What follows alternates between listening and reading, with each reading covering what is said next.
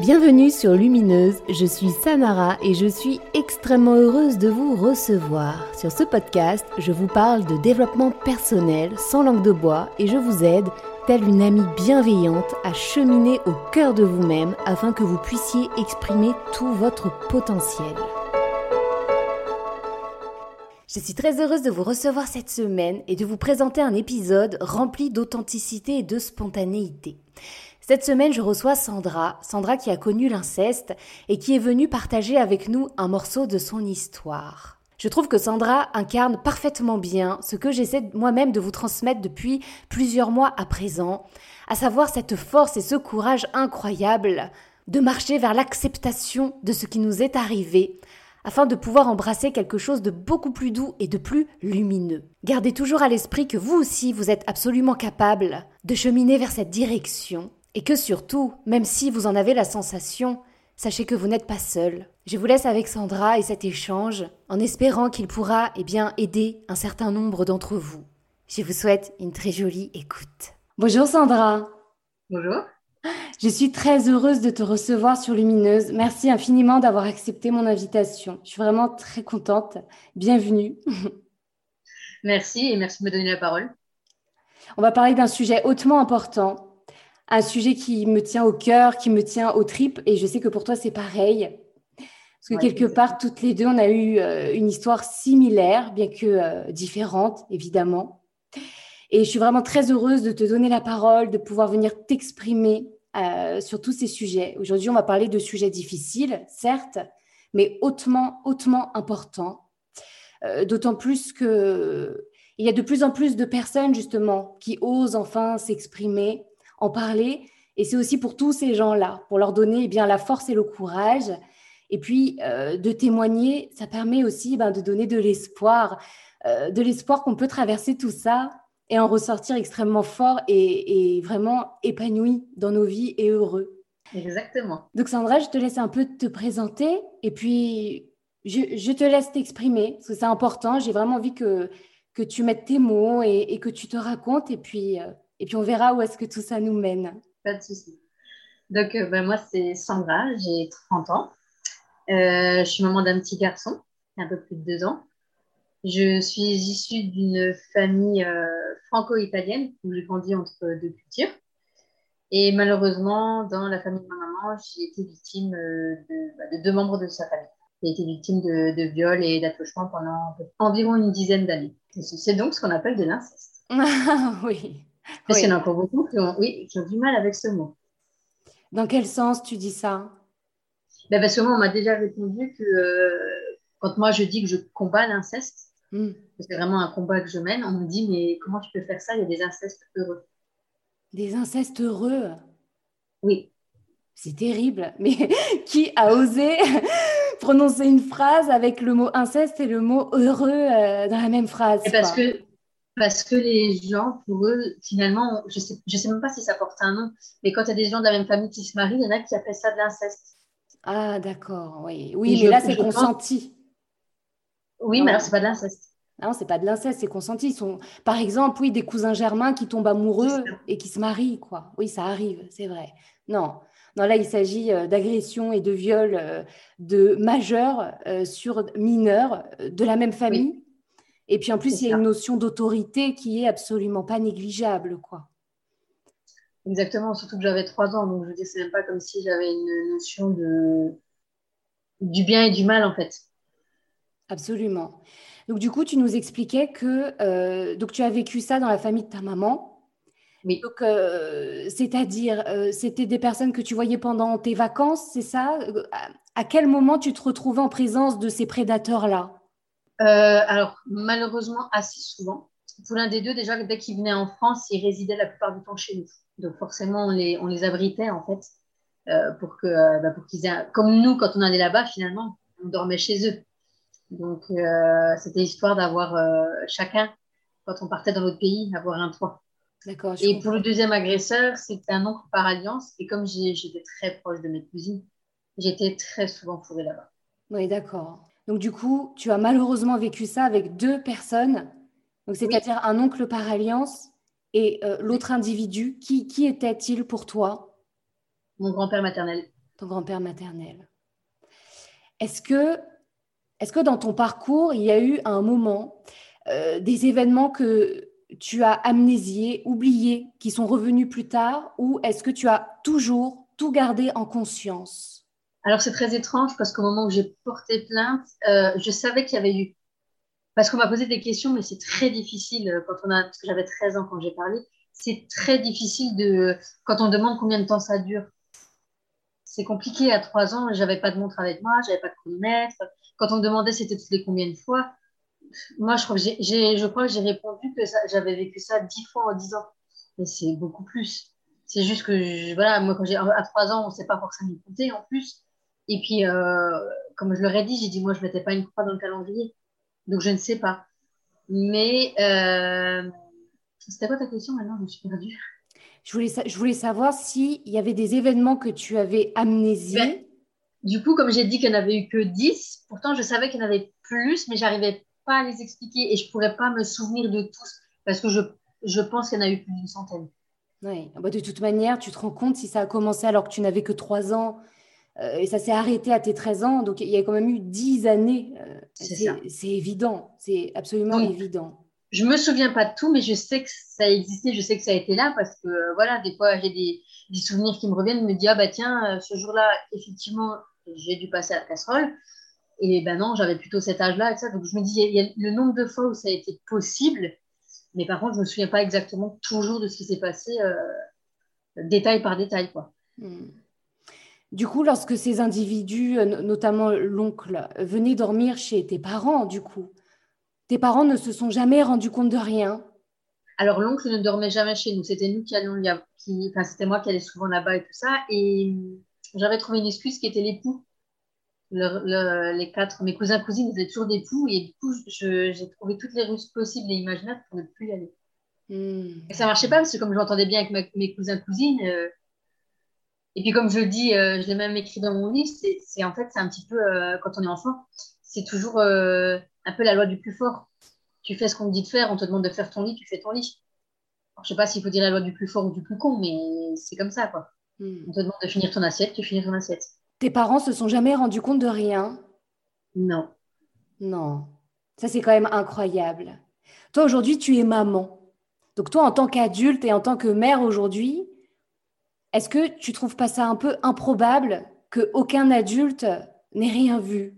Ou est-ce que finalement, selon toi, c'est normal puisque l'enfant ne parle pas et fait finalement comme si de rien? Mais voilà, en plus, moi, j'étais une boule d'énergie. Euh, j'avais tout le temps le sourire, j'aidais toujours les autres. C'était toujours moi qui allais vers les autres. Euh, j'étais la meilleure de ma classe. Euh, on a voulu me faire sauter, je sais pas combien de fois, bas de niveau. Donc, euh, en fait, c'était pas du tout l'enfant qui posait problème. Hmm. Donc, un petit peu loin des standards qu'on a l'habitude. Un enfant qui pose problème, il a souvent des problèmes. Un enfant où tout roule, ben, on ne se pose pas de questions, en fait, ça roule. Et tu vois, c'est drôle parce que euh, moi aussi, j'ai été une enfant qui roulait assez pas mal. Et là, je discute avec suffisamment de personnes comme toi et moi pour te dire qu'en réalité, la grande majorité des êtres euh, qui vivent ça sont vraiment des, personnes, bah, justement, même solaires. Euh, euh, voilà, on montre rien, ça va, toujours le sourire, toujours la gentille parole, même pour l'autre, parce que finalement, du coup, on va déployer des, des monstres d'émotivité et de sensibilité. Donc, c'est vrai que ça a tendance à, à passer inaperçu, même si lorsqu'on a l'œil, en ayant conscience, ne serait-ce que ça existe, eh bien, on peut quand même repérer euh, des traits de caractère. Oui, exactement, exactement. Hmm. Et du coup, donc, tu nous disais que à l'âge de 13 ans, tu as parlé. Qu'est-ce qui t'a poussé à parler? Déjà quelques mois avant de, de, parler, j'ai fait un rêve étrange et peut-être que mon, esprit se préparait. Je ne sais pas vraiment. En tout cas, j'ai rêvé que j'étais euh, dans mon collège, que je m'effondrais euh, devant les casiers et euh, qu'en fait, je, parlais. Donc, je, dénonçais ce dont j'étais victime, mais je, parlais dans un flot de paroles incessantes où je racontais ce qui s'était passé. Et au moment où je lève ma tête, je vois des gendarmes et tout ça. Enfin, c'était vraiment très spécial. Et d'un coup, j'entends Debout Sandra, c'est l'heure. Et en fait, j'étais en train de rêver. Donc, je me réveille, mais en, en panique totale en me disant euh, heureusement que c'était qu'un rêve. Sauf que je pense intérieurement que ça, même si j'en ai pas eu conscience, ça a dû me travailler pendant plusieurs mois. Et que du coup, euh, chemin faisant, un jour, euh, j'étais seule avec une de mes cousines et on, discutait des secrets et je, je lui ai juste dit, j'ai dit, ah ben moi j'ai un secret que personne connaît, à part mes poupées, mes peluches, parce qu'en fait c'était à eux que je me confiais. Et elle me dit, ah bon, c'est quoi? Et je lui ai dit, euh, je peux pas te le dire, c'est trop grave. Elle me dit, mais ça concerne papy, papy et tonton. Et elle me répond, moi aussi. Oh mon Dieu, elle aussi a vécu ça avec eux? Avec l'un d'eux, Et donc, en fait, à ce moment-là, alors je ne sais plus exactement parce que j'ai un petit peu occulté ça, parce que ça a vraiment été un jour très difficile. La seule chose, c'est qu'on a commencé à, en parler et ensuite, euh, elle me dit Viens, euh, on demande à nos mères si on peut voir des psys. Mais moi, c'était un truc qui m'avait jamais traversé l'esprit. Et donc, le soir, elle a appelé nos mères et donc nos mères euh, qui nous connaissaient par cœur sont arrivés dans la chambre et avant même qu'on ait eu le temps d'ouvrir la bouche, nous ont dit c'est pas la peine de nous demander à dormir l'une chez l'autre, il y a école demain, c'est non. Et là, moi, je vais pour dire non, non, on veut voir une psy. Et en fait, elle, ma, cousine lâche non, non, euh, on, a subi euh, des choses de la part de machin et machin. Donc là, moi, je l'ai très mal pris parce que euh, je voulais pas dire comme ça. T'aurais aimé comment, toi? Ben, Sachant que c'est elle qui a pris la parole. Déjà, enfin, comment dire, étant donné qu'après elle a retourné sa veste, j'ai trouvé ça pas sympa de sa part de m'avoir en fait laissé avec tout ça sur les épaules. C'est-à-dire qu'après, finalement, elle s'est rétractée? Oui. La pression, c'était trop dur? Moi, je pense que c'est ça, oui. Mais après, je sais pas, je suis pas dans sa tête. Elle avait ton âge aussi, du coup, à ce moment-là? 13 ans? Oui. Ouais. ouais. En même temps, vous étiez de toute petite fille qui avait déjà affronté quelque chose d'énorme, mais vous n'étiez que deux petites filles. Hmm. Et du coup, voilà, c'est, on va dire que moi, ils n'arrivaient pas à me calmer. Alors, pour l'anecdote, on a quand même fini par dormir ensemble ce soir-là.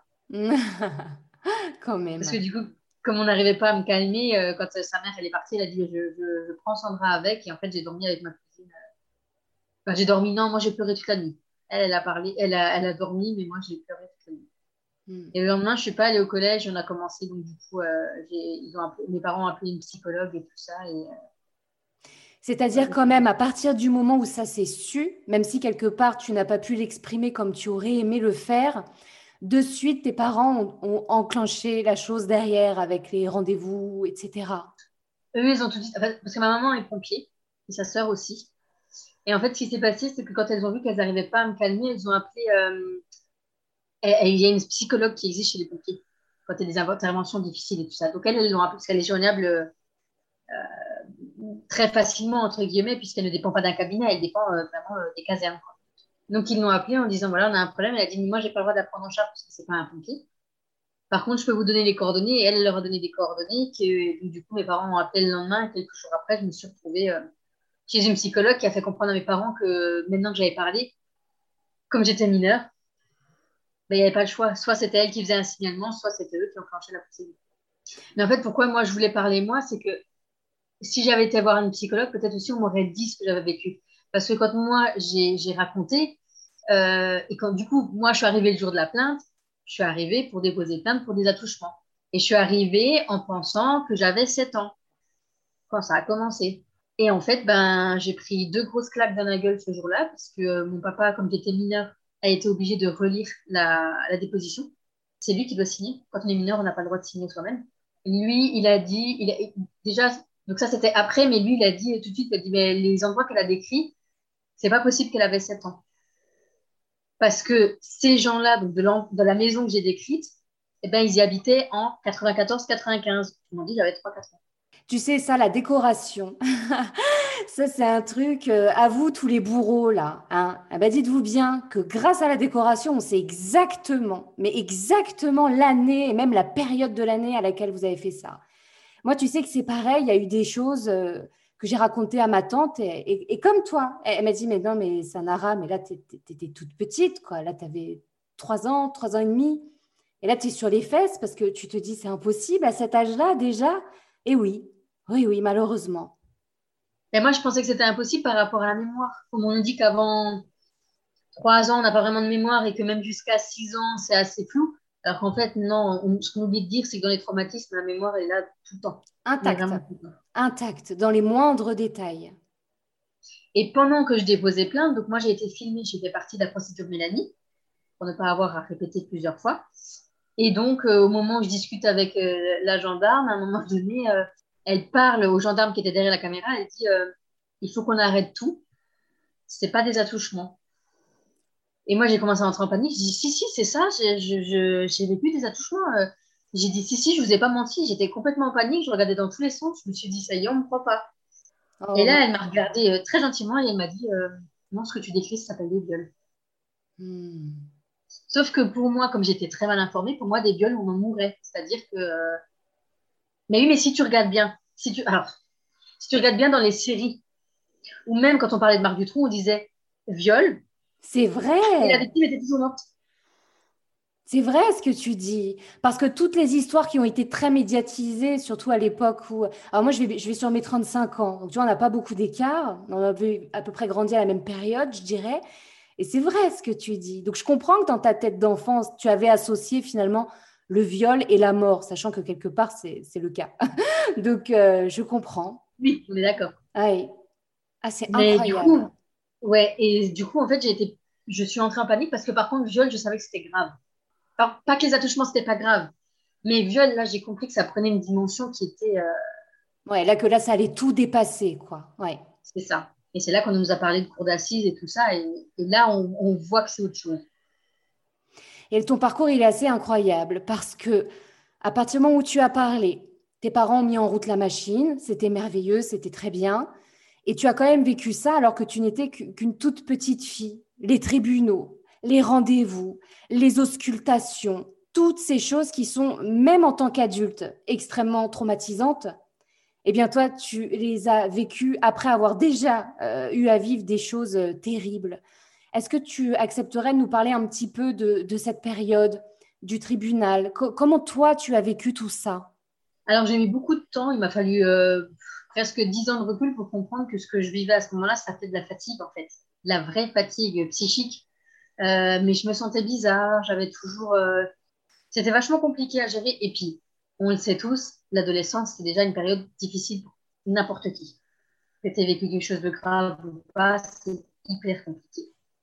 Donc, quand tu as en plus euh, à louper beaucoup l'école, euh, que tu dois te rendre chez des assistantes sociales, parce que comme c'était au sein de ma famille, euh, on a dû mettre plusieurs choses en place, notamment j'ai été prise en charge par un administrateur ad hoc. Donc mes parents n'étaient plus mes représentants légaux en ce qui concernait l'affaire. Donc il fallait aussi gérer ces rendez-vous-là, les rendez-vous chez l'avocate, chez la psychologue, parce que du coup j'avais un suivi. Et ils ont mis en place, alors je ne sais plus du tout le nom que ça porte, euh, mais j'ai été suivie par une assistante sociale, par un juge pour enfants, du fait que j'étais mineure et que j'étais. Voilà, c'était obligatoire. À côté de ça, moi j'avais des soucis de santé. Enfin, je suis née avec un, un lourd strabisme.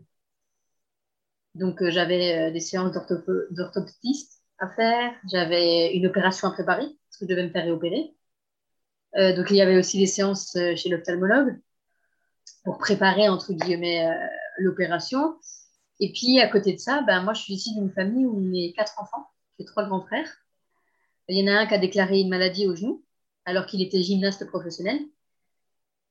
J'en ai un autre, bon, il, voilà, il faisait sa petite vie. Le deuxième, il faisait des études pour, enfin, le premier, l'aîné, il faisait des études pour être pompier. Donc en fait, on avait vraiment tout un, comment je peux dire ça?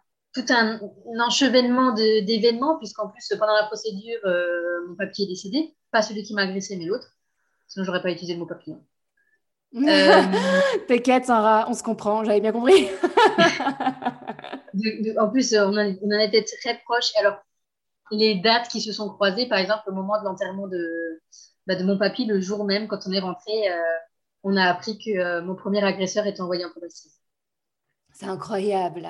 Un petit clin d'œil du, destin, un au revoir euh, rempli d'amour. Voilà, c'est ça. Hmm. Et à côté de ça, bah, ma maman, entre-temps, elle a été opérée des cervicales parce qu'elle a su, elle, avait une double hernie. Enfin, ça a été... En fait, on a vraiment, comme disait mon père, on a tout eu en même temps.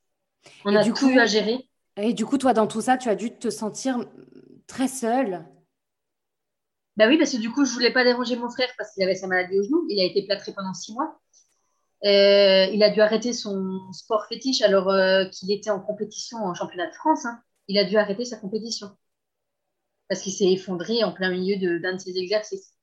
Euh, mon autre frère, voilà, il avait, il avait, ses études, il avait son monde, il était à l'autre bout de la France. Enfin, voilà, ma maman elle avait son problème de cervical. Mon papa devait gérer du coup ma mamie parce qu'elle se retrouvait toute seule. Et il a un petit frère qui est handicapé. Hmm. Donc en fait, on va dire que chacun avait ses soucis, mais qu'en même temps, on savait qu'il fallait préparer le procès. Donc on était une unité, mais divisée.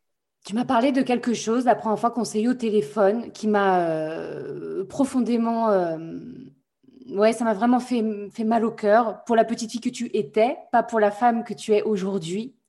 C'est euh, ce que tu as vécu avec, avec le gynécologue.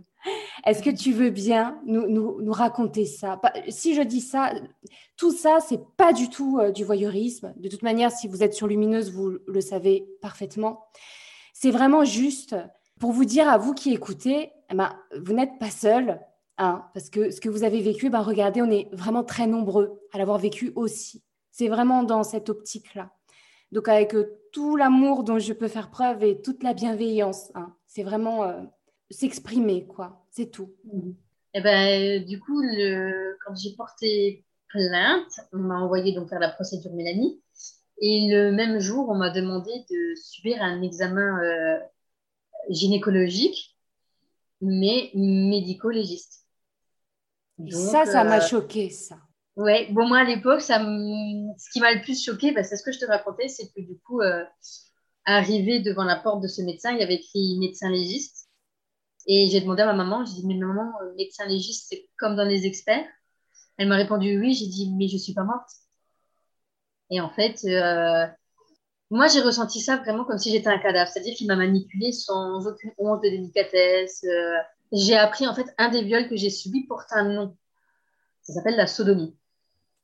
Et moi, bah, avec mes mots à moi d'enfant, je dis toujours enculé. Hmm. Et quand j'ai su que ça portait un nom, ça a été très difficile de me dire qu'en fait, il y a un terme pour ça. Enfin, comment je peux dire ça? Pour moi, c'était, ça devenait quelque chose de concret. Parce qu'enculé, ce que je dis toujours, c'est une insulte. Oui, c'est vrai. Donc, du coup, euh, quand je me suis plantée devant lui, bah, lui, dans le rapport, on lui demande de vérifier. C'est cru, hein, mais de vérifier l'avant et l'arrière. Bien sûr. Hmm. Et il demande, du coup, du coup il me dit, euh, comme le matin, moi, pendant la plainte, euh, j'arrivais pas à parler, on m'avait dit, bah, si tu n'y arrives pas, on te donne un stylo et une feuille, qui sont d'ailleurs, pour l'anecdote, devenues les premières pièces à conviction. Euh, je me suis dit, bah, il y avait un pot de stylo devant moi, il y avait une feuille. Je lui ai dit, je peux l'écrire Et il m'a dit, on n'écrit pas ici, on parle. Oh, c'est terrible. Donc là, moi, je regardais mes parents, parce que du coup, mes parents, entre guillemets, ils ont insisté sans assister. C'est-à-dire qu'en fait, ils ont dû rester dans la même pièce que moi, mais ils étaient dos à moi. Et moi, on m'a demandé de me mettre toute nue sur une table qui était froide, glaciale. Alors, pas celle qu'on voit dans les films, hein, mais, mais, vraiment une table euh, horrible. Et quand je dis qu'il a fait des vérifications, il a fait des vérifications, mais enfin, s'il les avait, comment dire, s'il n'y avait rien eu, lui, il, a pu faire quelque chose. Oui, je, vois tout à fait de quoi tu parles. Parce qu'il y avait zéro délicatesse, il ne m'a pas parlé, il m'a pas dit, euh, je suis là, est-ce que tu veux que ta maman vienne te tenir la main, est-ce que au moins tu veux que je te, je te, enfin voilà, qu'on te cache le haut du corps, rien, rien. Il y avait vraiment euh, un cadavre. Est-ce que tu sais si euh, ça, ça a évolué depuis ton histoire? Tu, ne sais pas? J'espère bien. Non. Ça, j'aimerais bien euh, savoir. il y a quelques années, j'étais en vacances chez ma tante. Je, suis allée lui dire bonjour. Et elle a commencé à boire, de l'alcool, hein, bien sûr. Et une fois qu'elle avait un petit coup dans le nez, des fois, ça rend service. Hein. Ah, t'as réussi à choper des infos, Sandra? Ben oui, mais c'était pas du tout voulu, mais sur le coup, même elle m'a fait de la peine parce que euh, elle me dit, tu sais, euh, parce que j'ai d'autres cousines donc, qui ont été victimes et la petite dernière, donc sa fille à elle, elle, a vécu la même chose que moi, l'examen médico-légal. Et elle me dit, euh, donc dans une conversation, donc voilà, elle, continue de boire et puis d'un coup, elle commence à, être un peu mélancolique. Elle me dit, tu sais, j'aurais pas dû laisser faire ça. Je dis, bah quoi et tout. Puis alors elle me dit, mais c'était atroce comme ils se sont occupés d'elle. Euh, on ne devrait pas faire ça à des enfants. On aurait dit euh, que c'était un cadavre. Euh, c'est immonde. mais après ce que vous avez vécu, enfin c'est terrible. Elle me dit comment toi tu l'as vécu? Et à ce moment-là, en fait, je l'ai remerciée parce que je me suis dit est-ce que c'est moi qui avais mal interprété Est-ce que c'est moi qui m'étais fait des illusions Ou est-ce que vraiment j'avais eu cette impression Et en fait, ben non, ma cousine a vécu la même chose. Mais c'était à la même période que toi? Euh, Je crois qu'elle, elle l'a vécu un, an plus tard. C'était pas le même agresseur? Euh, ben Moi, j'avais deux agresseurs, elle en avait qu'un seul des Sur les deux, d'accord, je vois. Ok. Ouais, c'est terrible. Ça, j'aimerais bien savoir si ça, ça, a évolué de ce côté-là, parce que... Ouais, j'espère bien. Enfin, je veux dire, il te termine juste, quoi. tu vois, là, tu pars déjà de bien loin, et là, on t'enfonce un peu plus euh, la tête. C'est quand même improbable. Et donc ensuite, il y a eu eh bien, euh, le jugement, etc. Et tes agresseurs ont été condamnés. Oui. Comment bah, tu l'as vécu, ça? Euh, ben, Comme je t'expliquais, c'est que euh, en même temps que j'ai été considérée victime, j'ai été condamnée pour pas par ma famille. C'est ça. Voilà. Ça, c'est important d'en parler. Du moment qu'il y a eu le verdict, qu'ils ont été condamnés, tout le monde a tombé. Quand tu dis tout le monde, c'est vraiment tout le monde, une grosse partie de la famille? Mais pourquoi? Je veux dire, il a été condamné, il était coupable. C'est-à-dire que selon eux, tu aurais dû garder le silence parce que c'est la famille ou c'est autre chose? Oui, c'est ça. Mm. Oui, puis ils n'y croyaient pas. Euh, pour eux, j'étais une menteuse. Euh, disant mes parents auraient fait ça pour l'argent. Et... Alors, c'est vrai qu'on n'était pas riches, hein, qu'on était quatre enfants. Mais à l'heure actuelle, euh, chacun des quatre, on s'en sort plus plus ou moins bien. Non, et puis de toute euh, manière, tu vas pas faire subir euh, des choses aussi atroces à ton enfant euh, pour récupérer de l'argent. Enfin, je veux dire, c'est c'est quand même improbable. Et puis de toute manière, le, les médecins ont bien vu que c'était vrai, que factuellement, physiquement, il y avait eu des atteintes. Ben, moi, un jour, on m'a dit cette phrase, d'ailleurs, je crois qu'elle elle est dans mon livre parce que ça m'a tellement marqué. Abraham Lincoln, un jour, a dit Aucun homme n'a suffisamment bonne mémoire pour faire carrière dans le mensonge. c'est vrai. Et quand on m'a sorti cette phrase-là à moi, j'ai dit c'est vrai. Alors on pourrait très bien dire que. Mais eux, ils, ils ont souvent changé de version. Ils se sont quoi? jamais. Ils ont souvent changé de version. Alors que moi, pas. Et en fait, moi, on m'avait expliqué, je crois que c'était un psychologue qui m'avait dit quand on est jeune, souvent les enfants mentent. C'est une façon de construire leur monde. Mais ils ne peuvent pas mentir sur la durée. Aucun être humain ne peut mentir sur la durée, à moins de s'auto-convaincre. Et alors là, on parle des trucs euh, extrêmes. Mais en plus, un enfant, et alors là, en plus, avec l'adolescence et tout ça, il y aurait forcément un moment donné où ça aurait bugué. Est-ce que, parce que là, du coup, soit le jugement, etc., ça arrivait en plein dans ton adolescence, finalement, au moment où tu allais euh, éclore. Donc déjà, le jugement, ça a duré combien de temps? Quel âge avais-tu lorsque le, le jugement est tombé? Donc j'ai porté plainte à 13 ans et demi. C'était en juin 2004. Le premier procès a eu lieu en novembre 2005, un peu plus d'un an après. Donc ça, c'était pour l'oncle. Donc j'allais avoir 15 ans. Par contre, pour le deuxième procès, j'allais avoir 18 ans. C'était en juin 2008. Et effectivement, pour le deuxième procès, mon avocate, pour faire sa plaidoirie, quand euh, donc ils m'ont posé plein de questions, j'étais à la barre. Et la dernière question que mon avocate m'a posée, c'est Est-ce que tu as un petit copain? Et là, j'ai fondu en larmes. Et du coup, elle me dit, euh, elle me dit, Sandra, est-ce que tu as un petit copain? Et j'ai dit, je peux pas. Et du coup, elle a dit, c'est bon, j'ai fini. Et elle s'est rassée. Et, c'est comme ça qu'elle a fini, elle, sa plaidoirie. Pourquoi l'autre, ça a pris si longtemps? Pourquoi il, s'est passé trois ans entre les deux? Alors, déjà parce que euh, j'ai pas toutes les infos. J'étais mineure, j'ai pas tout demandé non plus parce que j'avais besoin aussi de faire ma vie à côté. J'ai préparé le brevet faut savoir quand même que le deuxième procès, je l'ai passé la veille de mon bac. J'ai fait deux jours de procès, deux jours de bac. Mais tu es une force de la nature, Sandra, tu le sais. Oh, mais j'ai fait n'importe quoi, hein, je ne voulais pas mon bac. J'avais vraiment. Euh, Et au moins, tu t'y es rendu. Si tu t'y es rendu, c'est bien déjà. c'était. Euh, ouais, je ne sais même pas pourquoi je l'ai fait. Bon, après, c'était le bac, euh, tu sais, en première. Ouais, ah oui, le bac de français, tout ça. C'est ça. Et donc, j'ai fait cette partie-là, mais c'était tendu j'avais pas du tout la tête à ça ou quoi que ce soit. Euh, Est-ce que tu as ressenti un. Parce que donc tes deux euh, bourreaux ont été euh, condamnés. Mhm. Est-ce que tu peux nous dire les peines qu'ils ont eues? Sept ans de réclusion criminelle. Ils sont inscrits au fichier national des auteurs d'infractions sexuelles. Et le grand-père, et c'est pour ça que je pense que ça a mis plus de temps, parce qu'ils étaient en, Italie. Ah, mais oui. Voilà. ça a forcément joué, forcément. Voilà. Et ensuite, du coup, il a été euh, jugé en France, condamné en France. Donc, il a effectué toute sa peine de prison en France. Et dans le jugement, il était inscrit qu'il n'a plus le droit au territoire français à vie. Ah oui, d'accord. Ouais. Donc, directement en sortie de prison, il n'a passé par aucune autre case que la case avion. Il est rentré. Euh, ouais.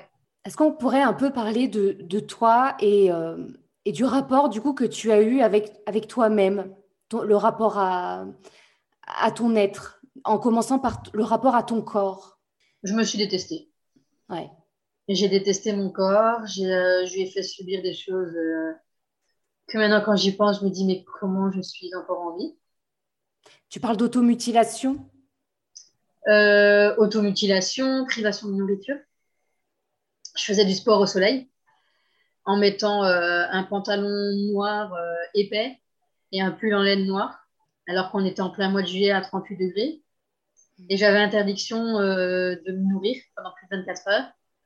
Et boire, j'acceptais une gorgée.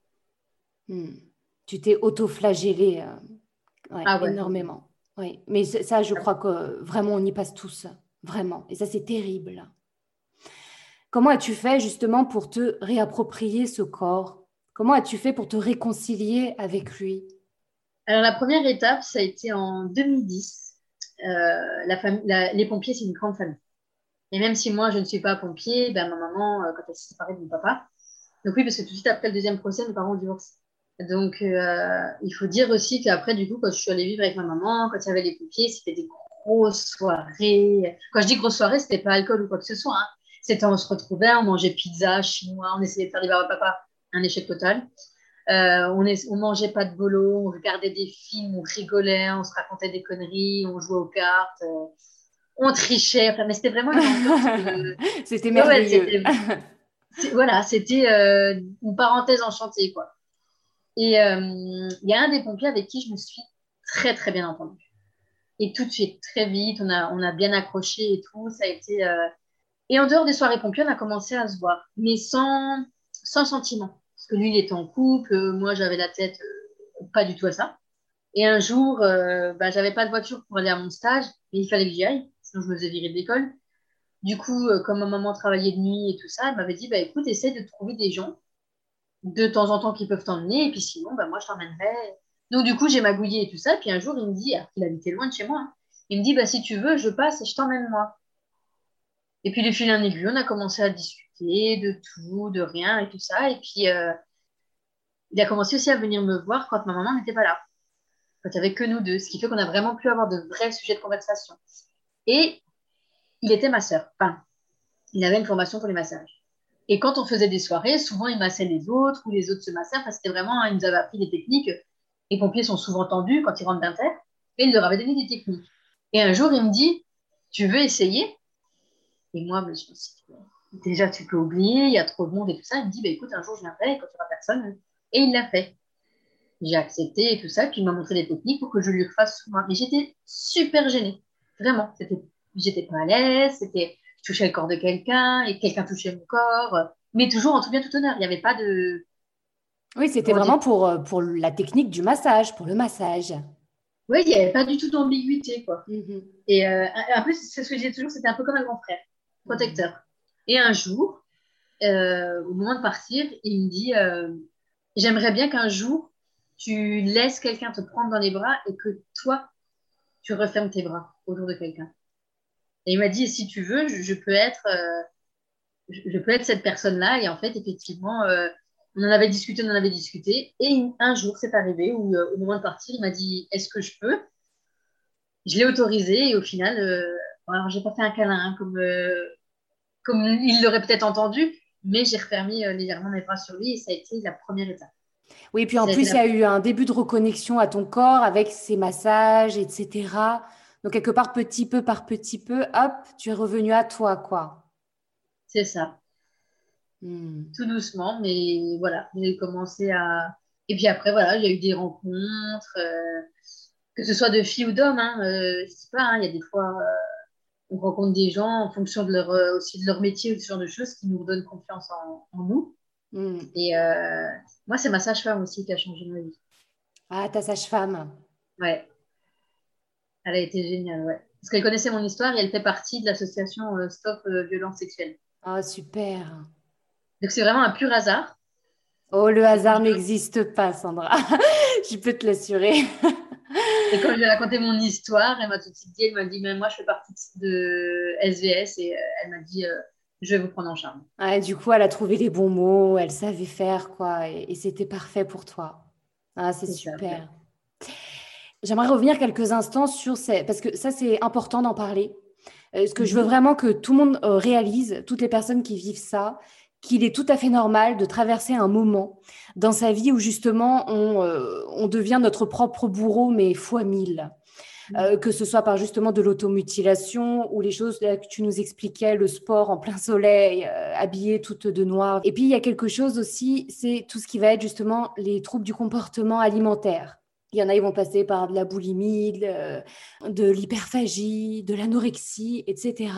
Euh, est-ce qu'on pourrait parler un peu de ton rapport à l'alimentation? De ton côté, comment ça s'est passé? Et à quel moment, juste de, ce côté-là aussi, tu as commencé à t'en sortir? Alors, effectivement, il y avait des moments où je pouvais manger plus 15. Le lendemain, euh, je pouvais ne plus manger euh, même une goutte d'eau dans ma bouche, ça me donnait envie de vomir. Et euh, après, moi, j'avais aussi les mutilations. Je me faisais des coups de cutter, je me brûlais, et puis j'avais l'alcool.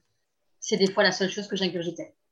Ouais, on va en parler après des addictions. Est-ce que ça, c'est, ça, c'est quelque chose et, en fait, mon rapport à la nourriture, bon, j'ai jamais été très épaisse, vraiment. J'ai toujours été un petit peu une gringalette depuis toute petite. Et puis à un moment donné dans ma vie, je mettais du 40. Et bien sûr, euh, j'ai eu le surnom de cachalot. Et moi, à l'époque, bon, bah, ouais, j'étais un cachalot. Tant mieux, j'adore les animaux marins. Donc à la limite, c'était pas vraiment une insulte. Hein. Et puis, ben, avec toutes ces histoires-là, effectivement, manger euh, sans manger, euh, rester plus de 24 heures, voire plus sans nourrir, j'ai perdu la sensation de faim. Et ça, c'est encore difficile aujourd'hui parce que, euh, comme j'allais, je me force à manger, mais il y a des fois où je pourrais me dire, euh, j'ai pas besoin. Ça, c'est vrai ce que tu dis. Quand on se prive de manger, eh bien, au bout d'un moment, euh, le, déclic nous envoie le cerveau pour nous dire attention, là, ça y est, là, il faut que tu manges. Eh bien, ça, ça, ne parvient plus, en fait. Donc, on ne le sait même pas. Et du coup, euh, donc ça, c'est encore quelque chose que finalement, tu le sais, donc euh, tu fais avec quelque part. C'est-à-dire que là, en plus, tu allaites ton petit, donc euh, pour pouvoir faire le lait comme il faut, tu, tu vas manger, même si tu n'as pas faim. C'est ça. Et après, ce qui est compliqué aussi pour moi, c'est si on me sert une grosse assiette. Même si au final, je vais manger la même quantité, voire plus, le fait qu'il y ait trop dans mon assiette au départ, ça, ça me fait bouger trop. Je peux pas. Après, non, je me prive pas de nourriture ou quoi. Je suis très gourmande en plus. Hein mes placards sont remplis de tout ce qui est pas bon pour la santé. Mais euh, ouais, c'est mon gros problème. Mais comme mon fils il a des allergies, que je suis en éviction, il y a plein de choses que je ne peux plus manger. c'est bien plus mal. Ouais, c'est bien. Je te dis, il n'y a pas de hasard, ça n'existe pas. mais, euh, mais non, le, rapport à la nourriture a été très compliqué. Et puis, comme euh, je t'expliquais la première fois qu'on s'est parlé au téléphone, c'est que mon fils, il rencontre des soucis de santé. Et entre deux rendez-vous, le boulot et tout ça, j'avais pas le temps de manger ces derniers temps. Et donc, qu'est-ce que je faisais? J'ouvrais un paquet. Je sais que c'est pas bien du tout ce que je vais raconter, hein, c'est pas à faire.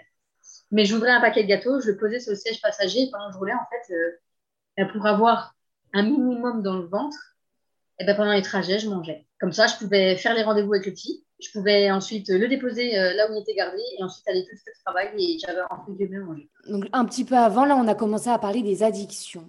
Est-ce que tu peux nous mhm. parler un peu de ton rapport à, eh ben, aux addictions? Quelles ont été euh, les tiennes? Ben, Moi, c'est l'alcool. Après, j'ai énormément fumé, alors que des cigarettes, mais j'étais des fois à deux paquets par jour.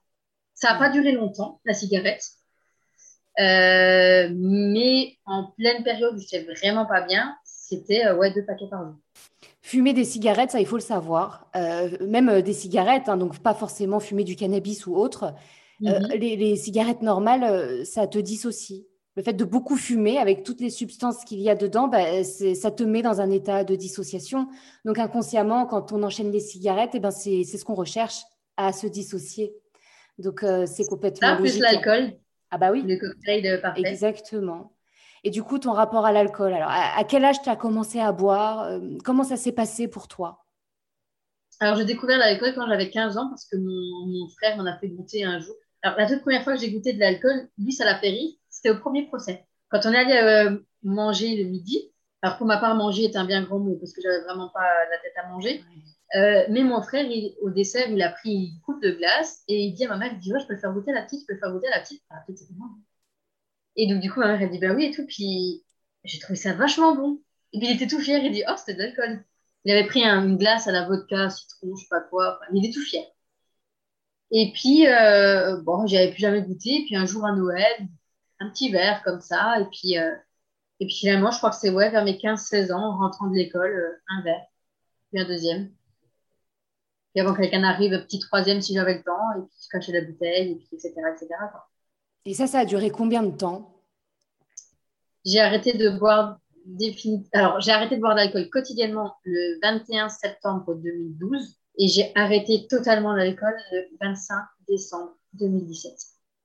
Bravo, Sandra. Bravo. Quand mon conjoint m'a dit Je veux qu'on ait un enfant, j'ai dit bah, Alors, si tu veux qu'on ait un enfant, il faut que mon corps soit prêt. Et donc, euh, j'ai refusé l'apéro ce jour-là. Donc, on était, là-bas pour Noël. Hein. Et quand je suis arrivée, donc il m'avait dit ça le matin au réveil. Et quand on est arrivé là-bas, j'ai dit euh, Je veux pas, pas d'apéro. Et là, on arrive, on dit T'es enceinte J'ai dit Non, mais on sait jamais. Parce que du coup, voilà, j'ai dit Je prépare mon corps et tout ça. Et effectivement, après, je suis tombée enceinte quelques mois plus tard. Et depuis, je n'ai plus touché. Euh, oui, tu pourrais pas là, de toute façon. Euh. moi, c'est pareil de mon côté, mes addictions. Euh, mais comme toi, en fait, j'ai tout mis sur off. Moi, c'était pas une grossesse recherchée. Mais en revanche, je me suis retrouvée avec le test de grossesse positif. Alors là, ça a été radical. J'ai tout arrêté, quoi. C'était juste pas possible. Et je me souviens avoir bah, été voir mon gynécologue en pleurs parce que je, moi, j'étais persuadée que j'avais déjà fait du mal à mon bébé. Oh là là, tu, tu te rends pas compte, c'est terrible. Et ça l'avait beaucoup fait sourire. Il m'a dit, mais, mais vous savez, euh, il n'y a aucun échange sanguin entre la mère et euh, l'embryon avant deux semaines de grossesse. Donc euh, déjà, de toute manière, vous n'avez pas empoisonné votre enfant. Ça l'avait fait beaucoup rire. Mais bon, c'est normal, on l'aime déjà tellement, on veut ah oui. faire comme il faut pour qu'il soit bien et qu'il s'épanouisse déjà à l'intérieur. C'est incroyable. Et donc, les hasards qui ne sont pas, le dernier procès a eu, euh, le verdict a été un 18 juin et j'ai su que j'étais enceinte un 18 juin. Ah bah, tu vois. Ans pile plus tard. Tu avais un peu les, les clins d'œil comme ça de l'univers, c'est beau quand même. Ouais, et puis mon accident de voiture que j'ai fait où j'ai euh, perdu ma voiture, euh, moi j'ai eu une entorse des cervicales, j'ai été bien amochée. C'était un 14 février. Et mon fils est né le 14 février. Des petits bisous de la vie. Ouais, j'ai toujours des petites dates comme ça qui se croisent. Euh, au procès, ça devait être hyper dur de te retrouver face à tes agresseurs. Comment tu l'as vécu, ça? Alors, j'ai. C'est parce qu'en fait, entre le premier procès et le deuxième procès, la cour d'assises a été totalement rénovée et elle me faisait flipper. Mais alors, totalement flipper. Parce qu'en fait, c'était. Euh... Ben, D'ailleurs, moi, j'aime pas la couleur rouge. Par petites touches, ça me dérange pas, mais je comprenais pas pourquoi c'est une couleur qui m'énerve, qui me, il y a quelque chose qui me bloque. Et en fait, c'est la couleur des repères en rouge. Ah. Totalement. Et je pense que c'est ça, ça viendrait de ça. C'est cette idée de, je sais pas si tu as déjà vu une cour d'assises, mais les plafonds, ils sont, euh, tu te demandes à quoi ça sert, quoi. Ils sont méga super hauts. C'est, c'est, des salles où c'est, c'est immense. On a l'impression qu'on va être englouti, en fait. C'est, c'est, c'est très spécial et puis c'est froid. Hmm. Il n'y a pas de déco au mur. Alors, je sais, forcément, c'est une cour d'assises, mais il n'y a pas de. Ça vit pas, c'est pas vivant. c'est rouge sang et c'est froid, quoi. C'est l'enfer. c'est ça. Et puis, tu as des gendarmes avec des menottes, tu as des plexis. Euh, bon, maintenant, les plexis, on a l'habitude avec le Covid, mais. Oui. Autant dire qu'à l'époque, euh, waouh, on arrive là-dedans. Euh. Puis, quand tu arrives à la barre, tu vois, c'est comme c'est pas serré, comme c'est pas petit, tu as quand même un grand espace autour de toi et tu te dis, c'est pas possible, le sol va s'effondrer, je vais tomber dans un truc c'est quoi le délire, quoi? Il y a un monstre en dessous avec une énorme gueule qui va s'ouvrir comme ça. Ou alors, comme dans euh, certaines, euh, tu sais, où le plancher il s'enlève et toi tu tombes, euh, ça, certaines scènes. Non, mais c'était vraiment très spécial. Et puis, ouais, ils étaient. Parce qu'en fait, moi, j'ai fait une confrontation avec l'un de mes agresseurs, parce qu'il refusait de, de, coopérer. Et quand il y, a, quand il y a eu la confrontation, j'ai entendu sa respiration. Et ça, ça m'a tout de suite fait paniquer. Ah bah oui. Et là, c'est vrai que, dans la cour d'assises, je ne pouvais pas entendre leur respiration, mais de voir leur visage, de, de, c'était très compliqué. Donc je ne les regardais pas, pas spécialement non plus. Après, euh, un des deux, je lui ai tenu tête. Donc je l'ai regardé. Là, j'ai pu le faire. Mais euh, c'est étrange parce que j'ai toujours l'impression, dans ce genre de cas, qu'on ne prend pas en compte ni la victime ni la famille des victimes. Parce que finalement, ben, déjà être exposé, alors peut-être qu'il y en a que ça ne dérange pas, mais à la vue de son agresseur pendant deux jours non-stop, c'est lourd. C'est très lourd. C'est immonde. Pourquoi à ce moment-là, il n'est pas dans notre dos? Quoi, lui, il est devant, quoi? Je veux dire, c'est je pense que c'est des genres de choses qu'il faudrait réfléchir parce que ça, en tout cas, moi, ça m'a marqué. Ça a été très, ouais, ça a été quand même très difficile parce que euh, bah, j'ai son image pendant deux jours. Quoi. Alors que moi, au départ, j'ai parlé pour m'en débarrasser. C'est ça. T'as plus envie de voir sa gueule. Et là, tu te le tapes en gros plan, euh, tu sais, avec le zoom limite pendant 48 heures, quoi. Atroce, atroce. Ah, je suis d'accord avec toi. Attends, le nombre de choses qui sera à repenser. Euh... ouais. Hein. Exactement. Et alors ensuite, il y a eu le jugement, condamnation. Euh, comment tu t'es sentie? Qu'est-ce que ça t'a fait? Tu t'es sentie contente, heureuse, rien? Euh, Qu'est-ce que ça t'a fait? Alors la deuxième fois, parce que la première fois, quand on est sorti de la cour d'assises, bah, l'une des premières choses que mon père a dit, c'est attention, c'est que la moitié. Il fallait pas qu'on perde de vue qu'il y avait un deuxième agresseur, donc un deuxième procès. Il fallait pas qu'on Ouais, mais bon, du coup, ça t'a un peu sucré euh, ta joie, quoi. Te réjouis pas trop, il y a le deuxième qui arrive. Oui, mais le deuxième était plus compliqué puisqu'il y est. Hmm. Et c'est pour ça qu'après, quelques mois après, on m'a fait faire la confrontation. C'est le grand-père qui niait? Ouais. ouais J'en étais sûre. Du coup, c'est ça qui a été plus difficile parce que je savais que l'enquête était plus difficile. Dès le départ, elle a été plus difficile. Euh, la confrontation, on m'en avait parlé, mais c'était dans un flou euh, assez, été évoqué, quoi, sans, sans réel, euh, comment dire, euh, genre ça sera une étape. Et quelques semaines après, ça a été, bah, c'est une étape. Donc, euh, je savais que ça allait être beaucoup plus compliqué. Je savais que j'allais en chier, clairement. Donc, c'est vrai que quand je suis sortie du premier procès, bon, j'étais contente, mais en même temps, je savais que finalement, le plus dur était à venir. Et ensuite, eh bien, l'autre aussi a été condamné. Alors, je peux te poser une question. Euh, il niait. Qu'est-ce qui a fait que malgré tout, il a été condamné? Parce que euh, j'imagine qu'il n'y avait pas de preuves matérielles.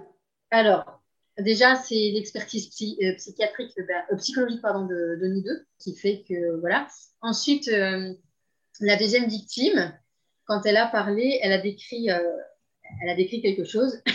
Et donc, du coup, les, carabinières et les, policiers italiens sont allés sur place prendre des photos pour les envoyer à la police française. C'est pour ça, en fait, je pense que c'est vraiment que c'est. Je, n'ai pas le, les tenants et les aboutissants, mais je pense que c'est ça qui fait que la procédure a été plus longue. C'est parce qu'il fallait travailler avec un autre pays. Oui. Donc, je pense que c'est ça qui a compliqué les choses. Euh, pour, pour voir si effectivement ce que disait euh, la deuxième victime était compatible avec ses dires à lui. Et si je me souviens bien, il y avait une histoire de fenêtre où il disait que c'était pas possible qu'elle que, euh, elle, elle, elle, ait pu être vue ou je sais pas quoi, alors qu'en fait, quand ils ont pris les photos, bah, tu voyais presque parfaitement. quoi. Donc en fait, c'était juste ce genre de choses qui ont montré qu'il était incohérent. Ensuite, euh, qu'est-ce qui fait qu'il a quand même été condamné? Bah, C'est tout simplement qu'il euh, y a des choses qui ne s'inventent pas. Quand la deuxième victime, elle dit il y a quelque chose de blanc qui est sorti du zizi, à moins d'y avoir été confronté, je te dis ça parce que, alors je ne sais pas si tu en as entendu parler, mais moi, ce truc-là, ça m'a. Après, j'essaie de pas trop lire euh, parce qu'il faut rester centré et ne pas. Euh, sinon, ça fait trop mal.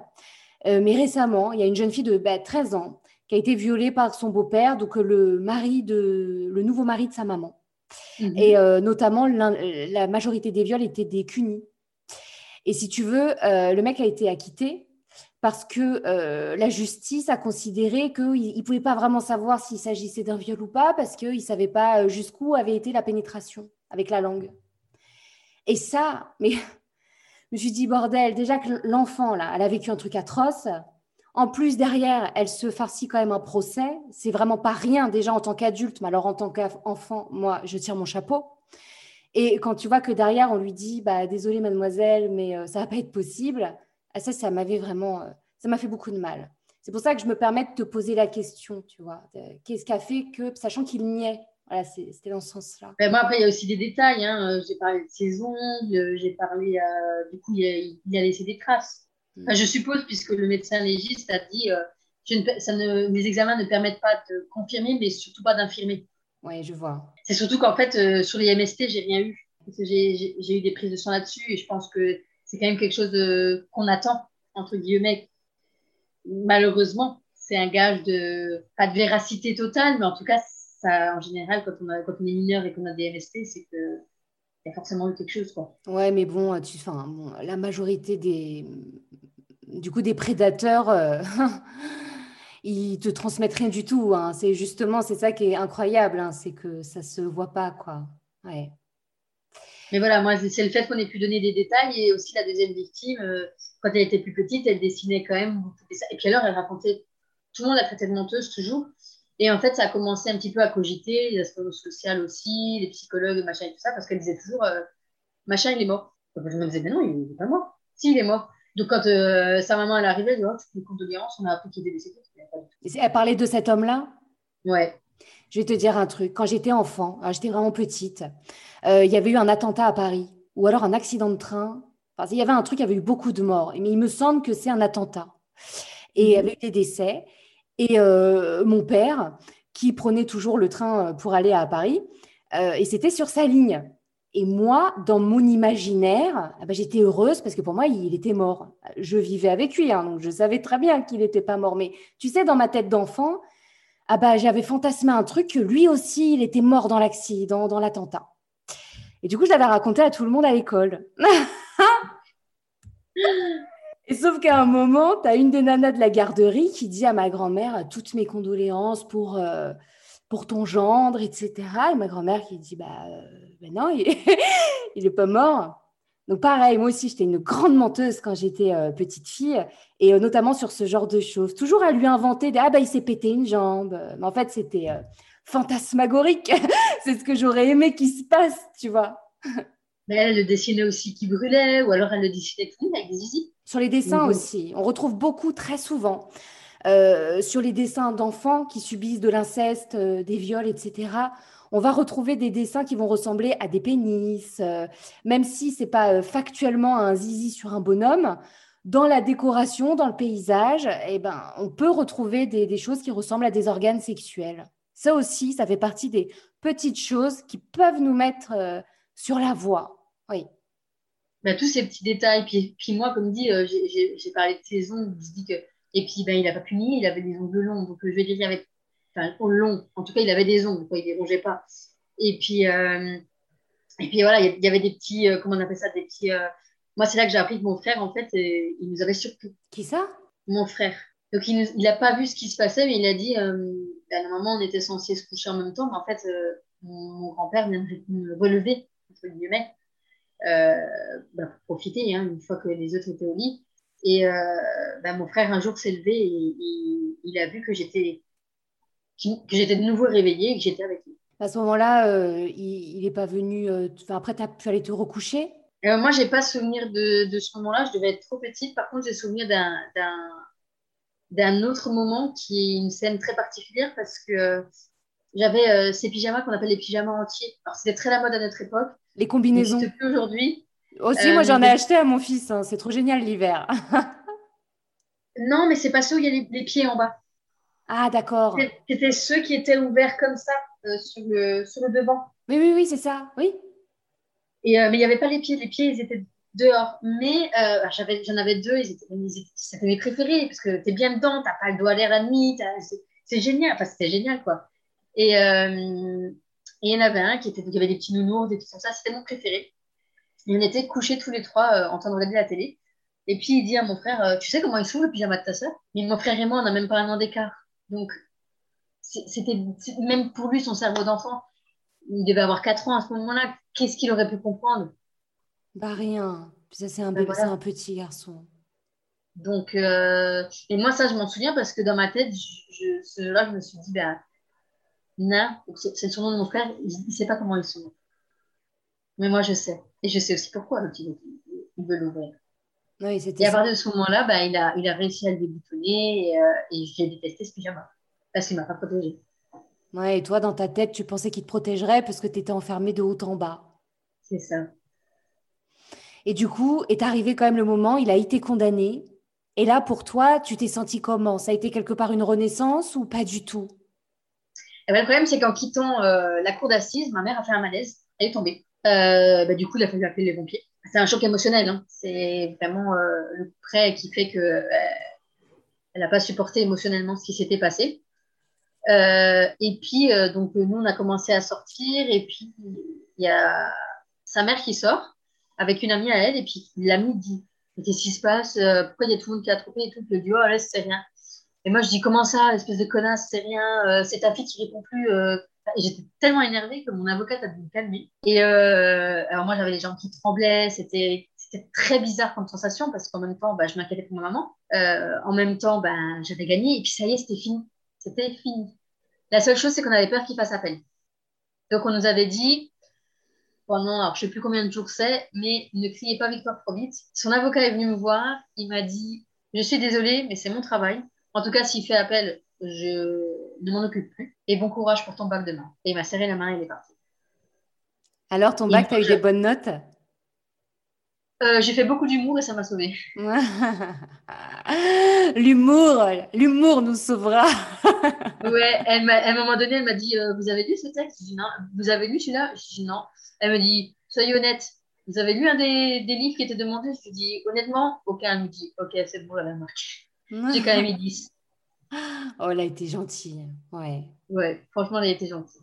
Mais bon, pour, pour en revenir au procès, je suis sortie, j'avais cette espèce d'angoisse par rapport à ma maman, l'euphorie d'avoir gagné parce qu'en fait, euh, au moment où ils ont déclaré qu'il était euh, coupable, mon papa nous avait demandé de ne pas crier, de ne pas, que ce soit positif ou négatif, de ne pas crier, de ne pas, de ne pas montrer notre mécontentement s'il n'était pas reconnu coupable et de ne pas non plus. Euh, donc il a dit promettez-moi de ne bah, pas. Pour moi, j'ai raté parce que du coup, j'étais trop contente.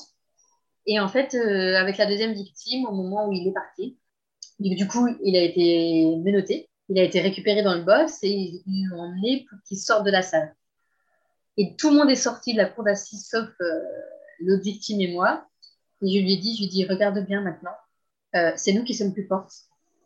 Et il ne nous fera plus jamais de mal parce que regarde, ils vont le prendre et ils vont l'emmener en prison. Et on a attendu jusqu'à la dernière seconde, en fait, que ce soit lui qui parte. C'était à lui de s'effacer en premier. Et on a attendu que les gendarmes referment la porte derrière lui. Et seulement à ce moment-là, on est parti.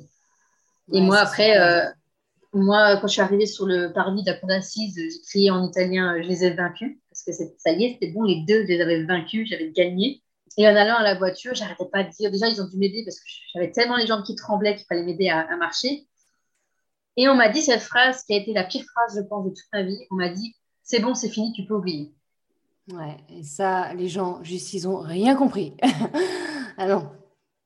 Rien compris. Et ça, ça m'a coûté cher. Pourquoi tu dis que ça t'a ben, coûté cher? mais Parce que comme j'y cru, je me suis dit, ouais, c'est vrai, ils ont raison, c'est bon, c'est fini, c'est fait.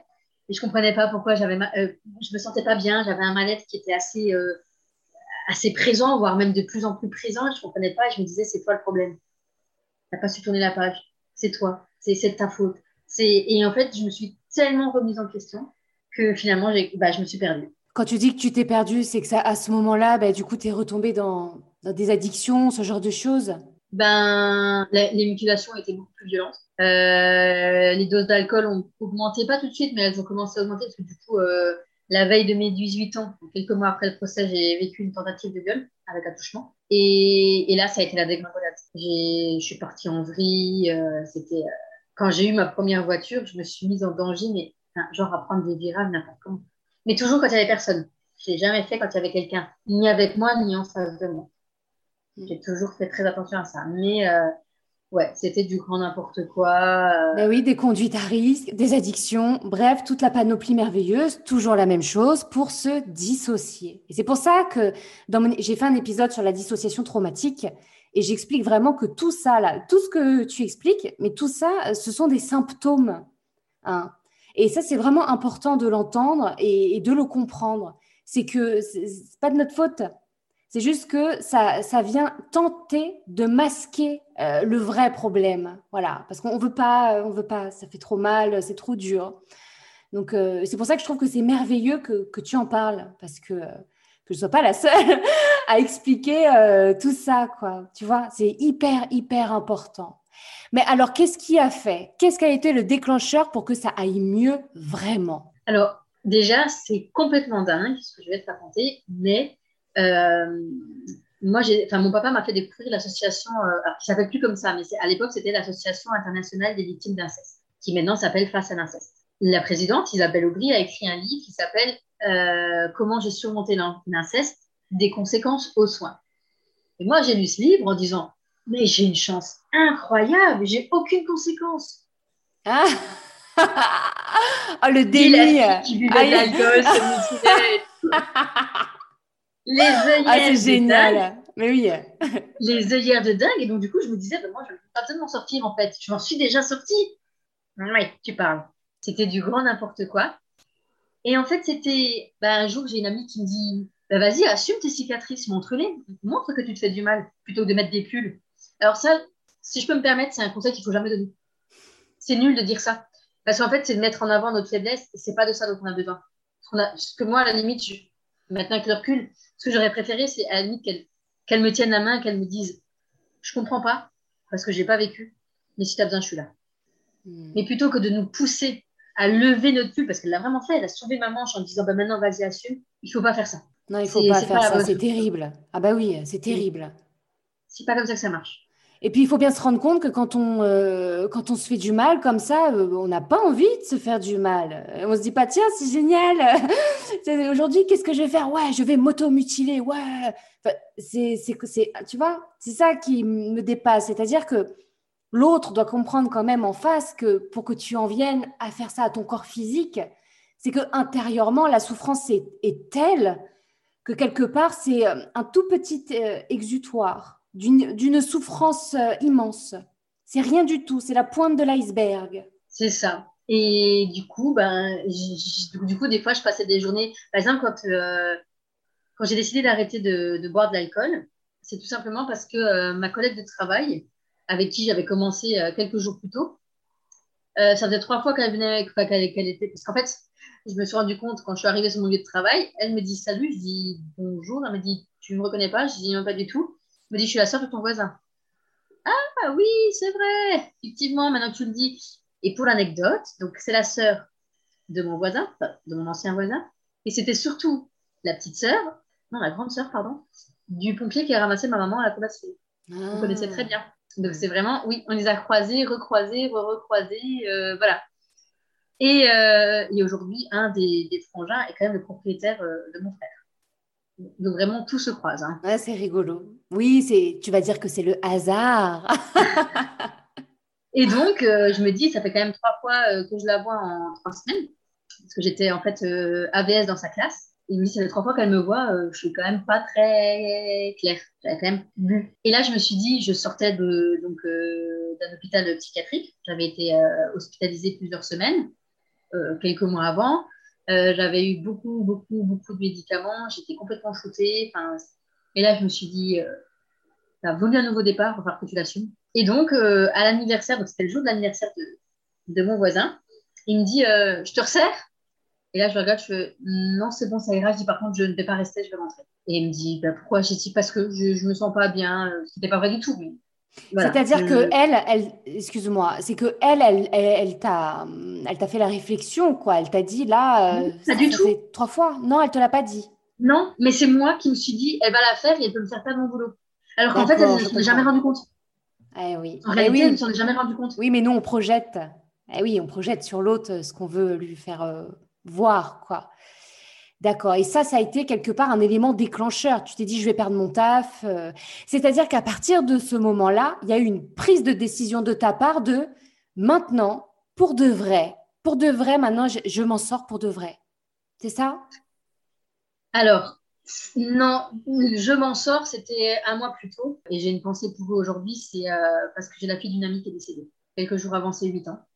Euh, elle nous a quittés d'une grave maladie et puis moi, je sortais d'hospitalisation. Et comme je t'avais dit, euh, elle aimait la vie. Elle adorait aller à Disneyland. C'était une petite fille hyper joyeuse. Et je me suis dit, ben, elle avait encore plein de choses à vivre. Elle ne peut plus les vivre. Alors, euh, même si tu ne vivras pas les mêmes choses qu'elle, ben, vis. Mais c'était dur. Parce que c'est dur du jour au lendemain de. En fait, c'est vraiment compliqué de passer du. Ben, J'avais, je crois, 5-6 sortes de médicaments, que la colle, que ces cigarettes. Donc, euh, ben, L'alcool, j'ai arrêté au mois de septembre. Et puis en octobre, j'ai arrêté les cigarettes. Je suis allée voir ma psychologue et elle m'a dit Tu vas arrêter l'alcool, je te fais voir la psychiatre pour qu'on te mette sous traitement. Et là, je lui ai dit J'ai dit C'est hors de question que euh, je quitte une drogue pour en avoir une nouvelle. Et elle m'a dit T'as pas de choix. Donc le jour même, elle m'a fait voir la psychiatre. La psychiatre m'a fait une ordonnance. Je suis rentrée, j'ai déchiré l'ordonnance. J'en ai chié. Oui. Et je vais pas le mentir. Euh, c'était du style euh, à trembler le soir dans mon lit à, avoir besoin de sucre. Je me suis jetée sur le cidre à la menthe alors que je déteste ça. Euh, ça a été euh, de, euh, ouais, ça a été très compliqué. Et puis, bah, ouais, j'ai tenu parce que parce que j'avais envie, mais c'était pas évident. Puis surtout, ben, surtout avec l'âge que j'avais, hein, les, les, gens, quand vous faites un, voilà, un petit repas, une soirée. Il y a toujours de l'alcool. Toujours. Toujours. Toujours. Toujours. Et c'est dur parce que c'est aussi dur de dire aux gens j'arrête de boire parce que moi j'avais la réputation. Hein, euh, moi je me rappelle d'une fois quelqu'un qui a dit quelle descente elle a, elle est toute petite, mais alors elle a une sacrée descente. Et euh, ça les faisait rire. Et en même temps, je me dis vous imaginez pas que c'est pas drôle en fait. Non, c'est pas drôle. On rigole beaucoup sur l'alcool et tout ça, mais je crois qu'il y a des fois. Euh, et on peut très très très facilement tomber dedans dans l'alcool, très facilement. Ça glisse tout ça seul. Ça va très vite. Ça va très très vite un petit verre. Oh bah tiens, allez, un deuxième. Oh, j'en ai déjà bu un hier. Oh, c'est pas grave, c'est qu'un petit verre. Et puis, euh, un matin, tu te réveilles et en fait, tu es habitué à te, coller une bouteille euh, tout seul. quoi. C'est un truc de fou. Ben, un matin, tu te réveilles, il est 10 heures et la première chose que tu bois, c'est une bière. Ah, c'est atroce. Mm. Ouais. Quel courage tu as eu. Parce que du coup, tu as arrêté de boire sans, euh, sans médicaments, quoi. Avec la force de la volonté. Ouais, mais j'allais dire, c'était, c'était mon choix. à, Finalement, j'ai même pas réfléchi. Quand elle m'a proposé les médicaments, j'ai dit non, non. Parce qu'en fait, tous les autres médicaments qu'il m'avait donnés, antidépresseurs, anti, anti tout ce que tu veux, anti-vie, moi, voilà comment je les appelle, euh, bah, je les ai arrêtés contre avis médical. Hmm. Et c'est dingue parce que quelques années après, j'ai appris que c'était du surdosage ce qu'il m'avait fait. C'est pas vrai. Ouais, parce qu'avec le poids et la taille que je faisais à l'époque, on n'aurait jamais dû me donner des, aussi fortes doses. Ouais. des camisoles. Ça m'étonne pas. Ah bah oui, c'est pour ça que moi aussi, euh, je les avais euh, refusés. Un peu, un peu comme toi, euh, la psy m'avait fait une ordonnance avec la panoplie. Somnifère pour dormir, anxiolytique, antidépresseur. tu dis, mais calmez-vous, calmez-vous. J'ai fait comme toi. Du, non, mais c'est incroyable. Tu veux tout ça. non, c'est bon, quoi. non. Moi, c'était dans une optique surtout de. Je, je voulais plus prendre quelque chose et les médicaments dissocient aussi. Il faut vraiment le savoir. C'est d'ailleurs pour ça que ben, on se sent mieux. Ah bah oui, c'est normal, on est dissocié. Et moi justement, j'étais dans ce truc de non, moi je veux plus être dissocié maintenant. Moi je, veux être moi. Et, c'est cette idée-là, moi, qui m'a fait tenir à pas prendre de médicaments, etc. Mais il n'empêche qu'à la base, il y a quand même une prise de décision. Et cette prise de décision, elle est hautement importante. Tu vois? Et quelque part, mmh. c'est ce qui t'est arrivé aussi. Tu as pris la décision et après, c'est dur, mais voilà, prise de décision et ensuite on s'accroche. Il faut être persévérant. Parce qu'à un moment, euh, bah, ça fonctionne. À un moment, ça y est. Ça, ah oui, parce que moi, pour l'exemple, quand j'ai arrêté tous ces médicaments, je dormais de 2h à 5h. Ouais. 3 heures par nuit. Ouais, c'est terrible. Ah, puis et ça a duré pendant quasi un an. Donc c'est long et à la fois, ça, je pétais la forme j'ai pété la forme parce que j'étais de nouveau moi. Je faisais de l'humour, euh, je rendais chef tout le monde avec mes petites blagues. Au boulot, j'arrêtais pas, ils étaient morts de rire. En fait, j'étais de nouveau moi. Et en même temps, quand les gens euh, m'en parlaient, tu te couchais à quelle heure le soir? Oh, vers 22 heures. Alors qu'en fait, des fois, jusqu'à 2 heures du matin, ben, je tournais dans le rond dans mon lit. Et puis euh, à 5 heures, j'étais réveillée, fraîche comme un gardon, prête à défoncer la baraque. Et, en fait, non. Mm. En fait, en, quelque part, le corps, il s'épuise, même si moi, je m'en rendais pas compte. Aujourd'hui, toi, comment tu te sens par rapport à ton histoire? Quand, Si tu te retournes et que tu regardes tout ce qui s'est passé euh, aujourd'hui, comment tu te sens, toi, dans ta peau, dans, dans ta vie par rapport à ça? Alors, il y a quelques mois, j'ai fait une vidéo sur YouTube qui s'appelle J'ai pris tête. Et là, je suis en train de faire une autre vidéo parce que j'ai eu beaucoup de messages, notamment des gens qui me connaissaient, qui, ne savaient pas, qui sont tombés des nues. Mes instits, par exemple qui, m'ont même demandé pardon de ne pas avoir su, mm. alors qu'ils n'ont pas du tout besoin de me demander pardon. Au contraire, c'est ce que je disais même à mon parrain.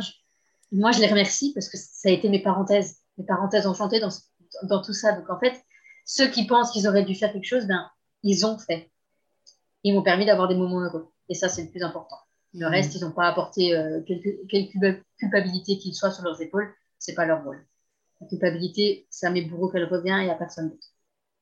Et là, du coup, je suis en train de préparer une vidéo où, euh, parce que justement, les gens disent oui, mais tu as pris Perpète, en même temps, tu dis que tu vas bien et tout ça. Et je veux, je veux revenir là-dessus. Effectivement, j'ai pris Perpète parce que les réflexions débiles, on continue de les avoir. Euh, moi, l'un de mes agresseurs habite à 200 mètres de chez moi, donc je le vois régulièrement. En plus, depuis peu, il sait où j'habite. L'un des, Euh, un- l'un de, de- l'un des deux violeurs, là, habite à 200 mètres de chez toi. Oui. Mais c'est atroce, comment ça se fait? On n'a pas précisé de, de lieu géographique dans le jugement. Donc, euh, parce que j'ai une amie, elle, par contre, c'était précisé qu'en sortant, il n'avait pas le droit d'être dans la même région. Mais tu le croises des fois? Oui, oui. Non, mais c'est quoi ce truc? Déjà, moi, mon père, euh, il t'envoie des bisous. Mm. Mais attends, ça devrait être obligatoire dans un jugement. euh, tu te rends compte? C'est improbable. Non, mais vraiment, de toute façon, je préfère me taire. Mais du coup, là, voilà, je suis en train de préparer une deuxième vidéo où je veux faire comprendre aux gens, c'est je suis en paix avec mon histoire. J'ai vécu ce que j'ai vécu, je peux pas le changer. C'est comme ça. Point. Bah, tu es dans l'acceptation. C'est arrivé. c'est- C'est C'est arrivé. dramatique. Oui. C'est arrivé. Je peux pas le changer, donc ça sert à rien d'essayer de faire mes décis ou des machins. Je suis en paix aussi avec les questions qui n'ont pas de réponse. C'est-à-dire que je me les pose plus. Pourquoi moi? Et la réponse est parce que. Voilà, il n'y en a pas. Mais oui. Et, euh, et justement, je suis en paix aussi avec ceux qui me disaient euh, ta mère, elle aurait dû voir. Euh. Et en fait, non. Parce que déjà, on cache beaucoup. Et je ne suis pas la seule victime à dire que autour d'elle, personne n'a rien vu pendant des fois même 15 ans. Je suis pas la seule. Parce qu'à un moment donné, je me suis dit, je leur fais porter une culpabilité. Ça se trouve, c'est de ma faute de ne pas leur avoir montré pour pas qu'ils sachent. Non, Ah horrible. oui. Mm. Ah, Donc, stop. atroce. Stop. Non, Je- l'entourage. Je ne me suis comportée comme ça pour me sauver. Ça a fonctionné. Et eux, ils n'ont rien apporté. Les seuls qui, doivent porter la culpabilité, c'est les bourreaux, personne d'autre. Et je suis aussi en paix avec euh, l'idée, euh, ça c'est encore difficile, mais je commence à y arriver, c'est que du coup, j'ai plus de famille. Personne ne me reparle. Alors que tous entre eux, ils se reparlent. Je suis la seule à qui on parle pas.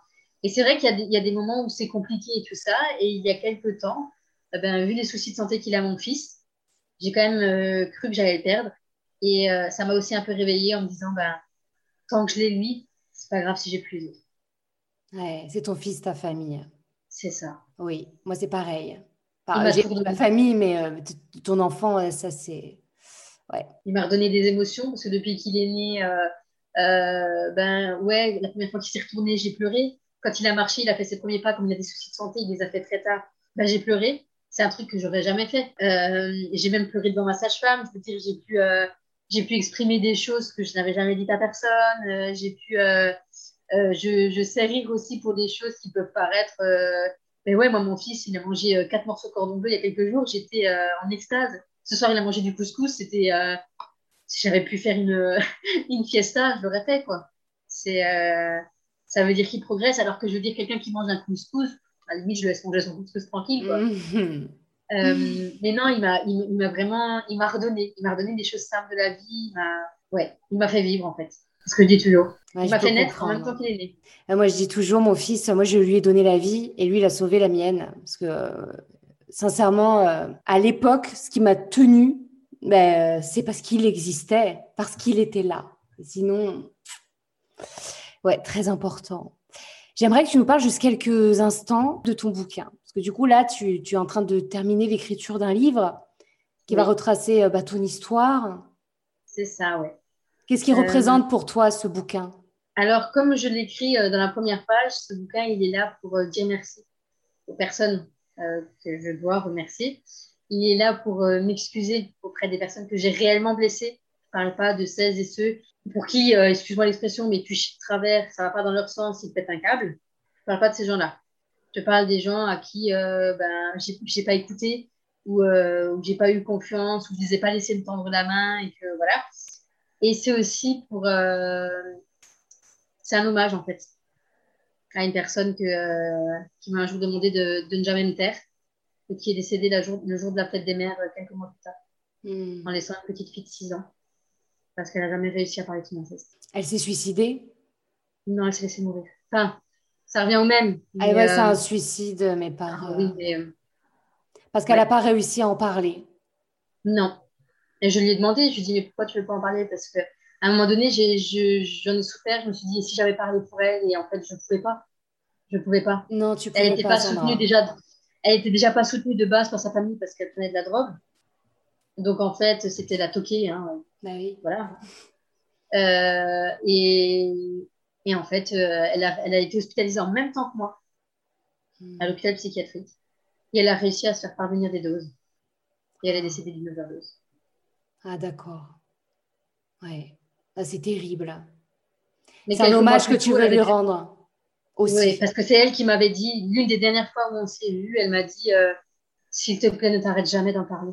Non, mais de toute façon, une fois qu'on a commencé à parler, on peut plus s'arrêter. Tu vois, moi, j'en ai, j'ai créé un podcast, je suis un moulin à parole, je te fais venir, viens Sandra, on s'exprime. Non, c'est très, très, très important. Très important. Donc, ce livre, il est aussi pour elle. Pour lui montrer qu'en fait, euh, voilà, même s'il est lu que par deux personnes, eh ben, au moins, il elle aura été quelque part entendue. Est-ce que euh, là, si tu pouvais t'adresser à... Là, s'il y a des... il doit y avoir des personnes qui nous écoutent, qui ont vécu l'inceste et qui parlent pas, qui disent rien, Qu'est-ce que toi, tu auras envie de, dire à ces personnes? Parler. Parce qu'en fait, le silence, ça ronge. Ça te tue de l'intérieur. Euh, si tu connais la chanson The Sound of Silence de Simon et Garfunkel, hmm. il y a une phrase qui dit Silence like a cancer grows, c'est-à-dire le silence tel un cancer grandit. Voilà, c'est tout ce que j'ai à dire. Moi, c'est vraiment la phrase que j'ai envie de sortir aux gens. C'est le silence, c'est comme un cancer, ça grandit. C'est vrai. Mais écoute, Sandra, je te remercie infiniment mais vraiment. Ah, merci à toi de m'avoir donné la parole. Ouais, je suis super heureuse euh, d'avoir euh, échangé avec toi. C'est hyper important. Peut-être pourquoi pas, euh, pourquoi pas refaire d'autres, même petits épisodes sur des sujets précis. Je sais pas, on verra. Pourquoi pas? Oui, comme je t'ai dit, parce que c'est quelque chose qui me tient à cœur, c'est la scolarisation quand on est en procès. La Scolarisation. Ouais. Et puis aussi, j'aurais vraiment aimé qu'on parle des phrases assassines. Mais là, oh, euh, eh oui. Mais là, le souci, c'est qu'en plus, avec notre histoire de bug informatique, je vois même pas ça fait combien de temps qu'on parle. Et je pense que ça fait déjà une bonne heure et demie. J'ai pas de retour, moi, donc je sais pas. Ouais, donc euh, comme ça fait quand même déjà une heure et demie, je. Donc, euh, ouais, à la limite, on pourrait refaire un, plus petit épisode où ça serait la suite. et parce que c'est hyper important de parler des phrases assassines, de la scolarisation, etc. etc. C'est vraiment, c'est très important. Et après, juste si tu me, me permets, du coup, avant de, avant de se quitter, c'est celles et ceux qui veulent me suivre. J'ai une page Facebook qui porte le nom de mon livre et qui s'appelle Moi, Sandra, 3 ans, objet sexuel. De toute façon, ne t'inquiète pas parce que je vais tout mettre, euh, ils sont habitués, dans la barre de description de l'épisode, euh, tout, tous les liens pour te, pour te retrouver euh, partout, les réseaux sociaux, partout, partout. D'accord, ok. Donc, t'inquiète pas, pas pour ça, ils pourront te retrouver, c'est sûr. Ok, pas de souci. Merci infiniment. Merci ah, merci à toi, hein, Sandra, du fond du cœur. Mm. Ben, merci, parce que c'est vraiment important de. Et puis qu'il existe des podcasts là-dessus, moi, c'est, je suis contente, quoi, parce qu'il est temps. Il est vraiment il temps. Il est temps, je suis d'accord.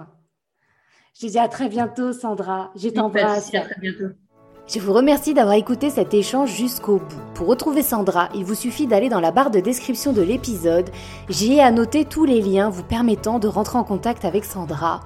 Et si vous souhaitez échanger avec moi, c'est sur Instagram que ça se passe à Sanara Lumineuse. C'est tout pour moi, je vous souhaite une agréable double semaine et comme toujours, prenez grand soin de vous.